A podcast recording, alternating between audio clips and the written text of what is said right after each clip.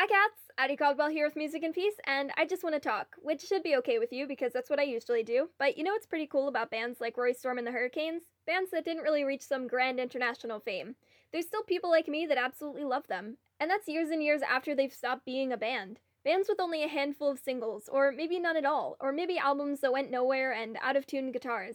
Bands who maybe gave up on the idea that the world was listening, but there's people like me to keep it going and playing. And the thing about being an artist is you always have that thought in your head that you maybe won't reach anybody at all. Maybe no one's listening, and maybe no one ever will. But the crazy thing is, 48 years down the line, you know, there might be some girl hugging your biography. 55, maybe somebody's paying top dollar for a painting that you did that you didn't think turned out that right. 70, maybe you're making lists somewhere as someone's influence. 100, maybe someone's naming you in their award acceptance speech. Someone is always listening. If you're sharing your art, even if it isn't in your lifetime, someone will be listening. So keep doing what you do anyway. If the Hurricanes did, so can you. So, what's your artistic outlet? If you have one, I would love to check it out. So, let me know here on ykyz.com. I am looking forward to that, and I hope you're having a wonderful day as always. Bye, cats.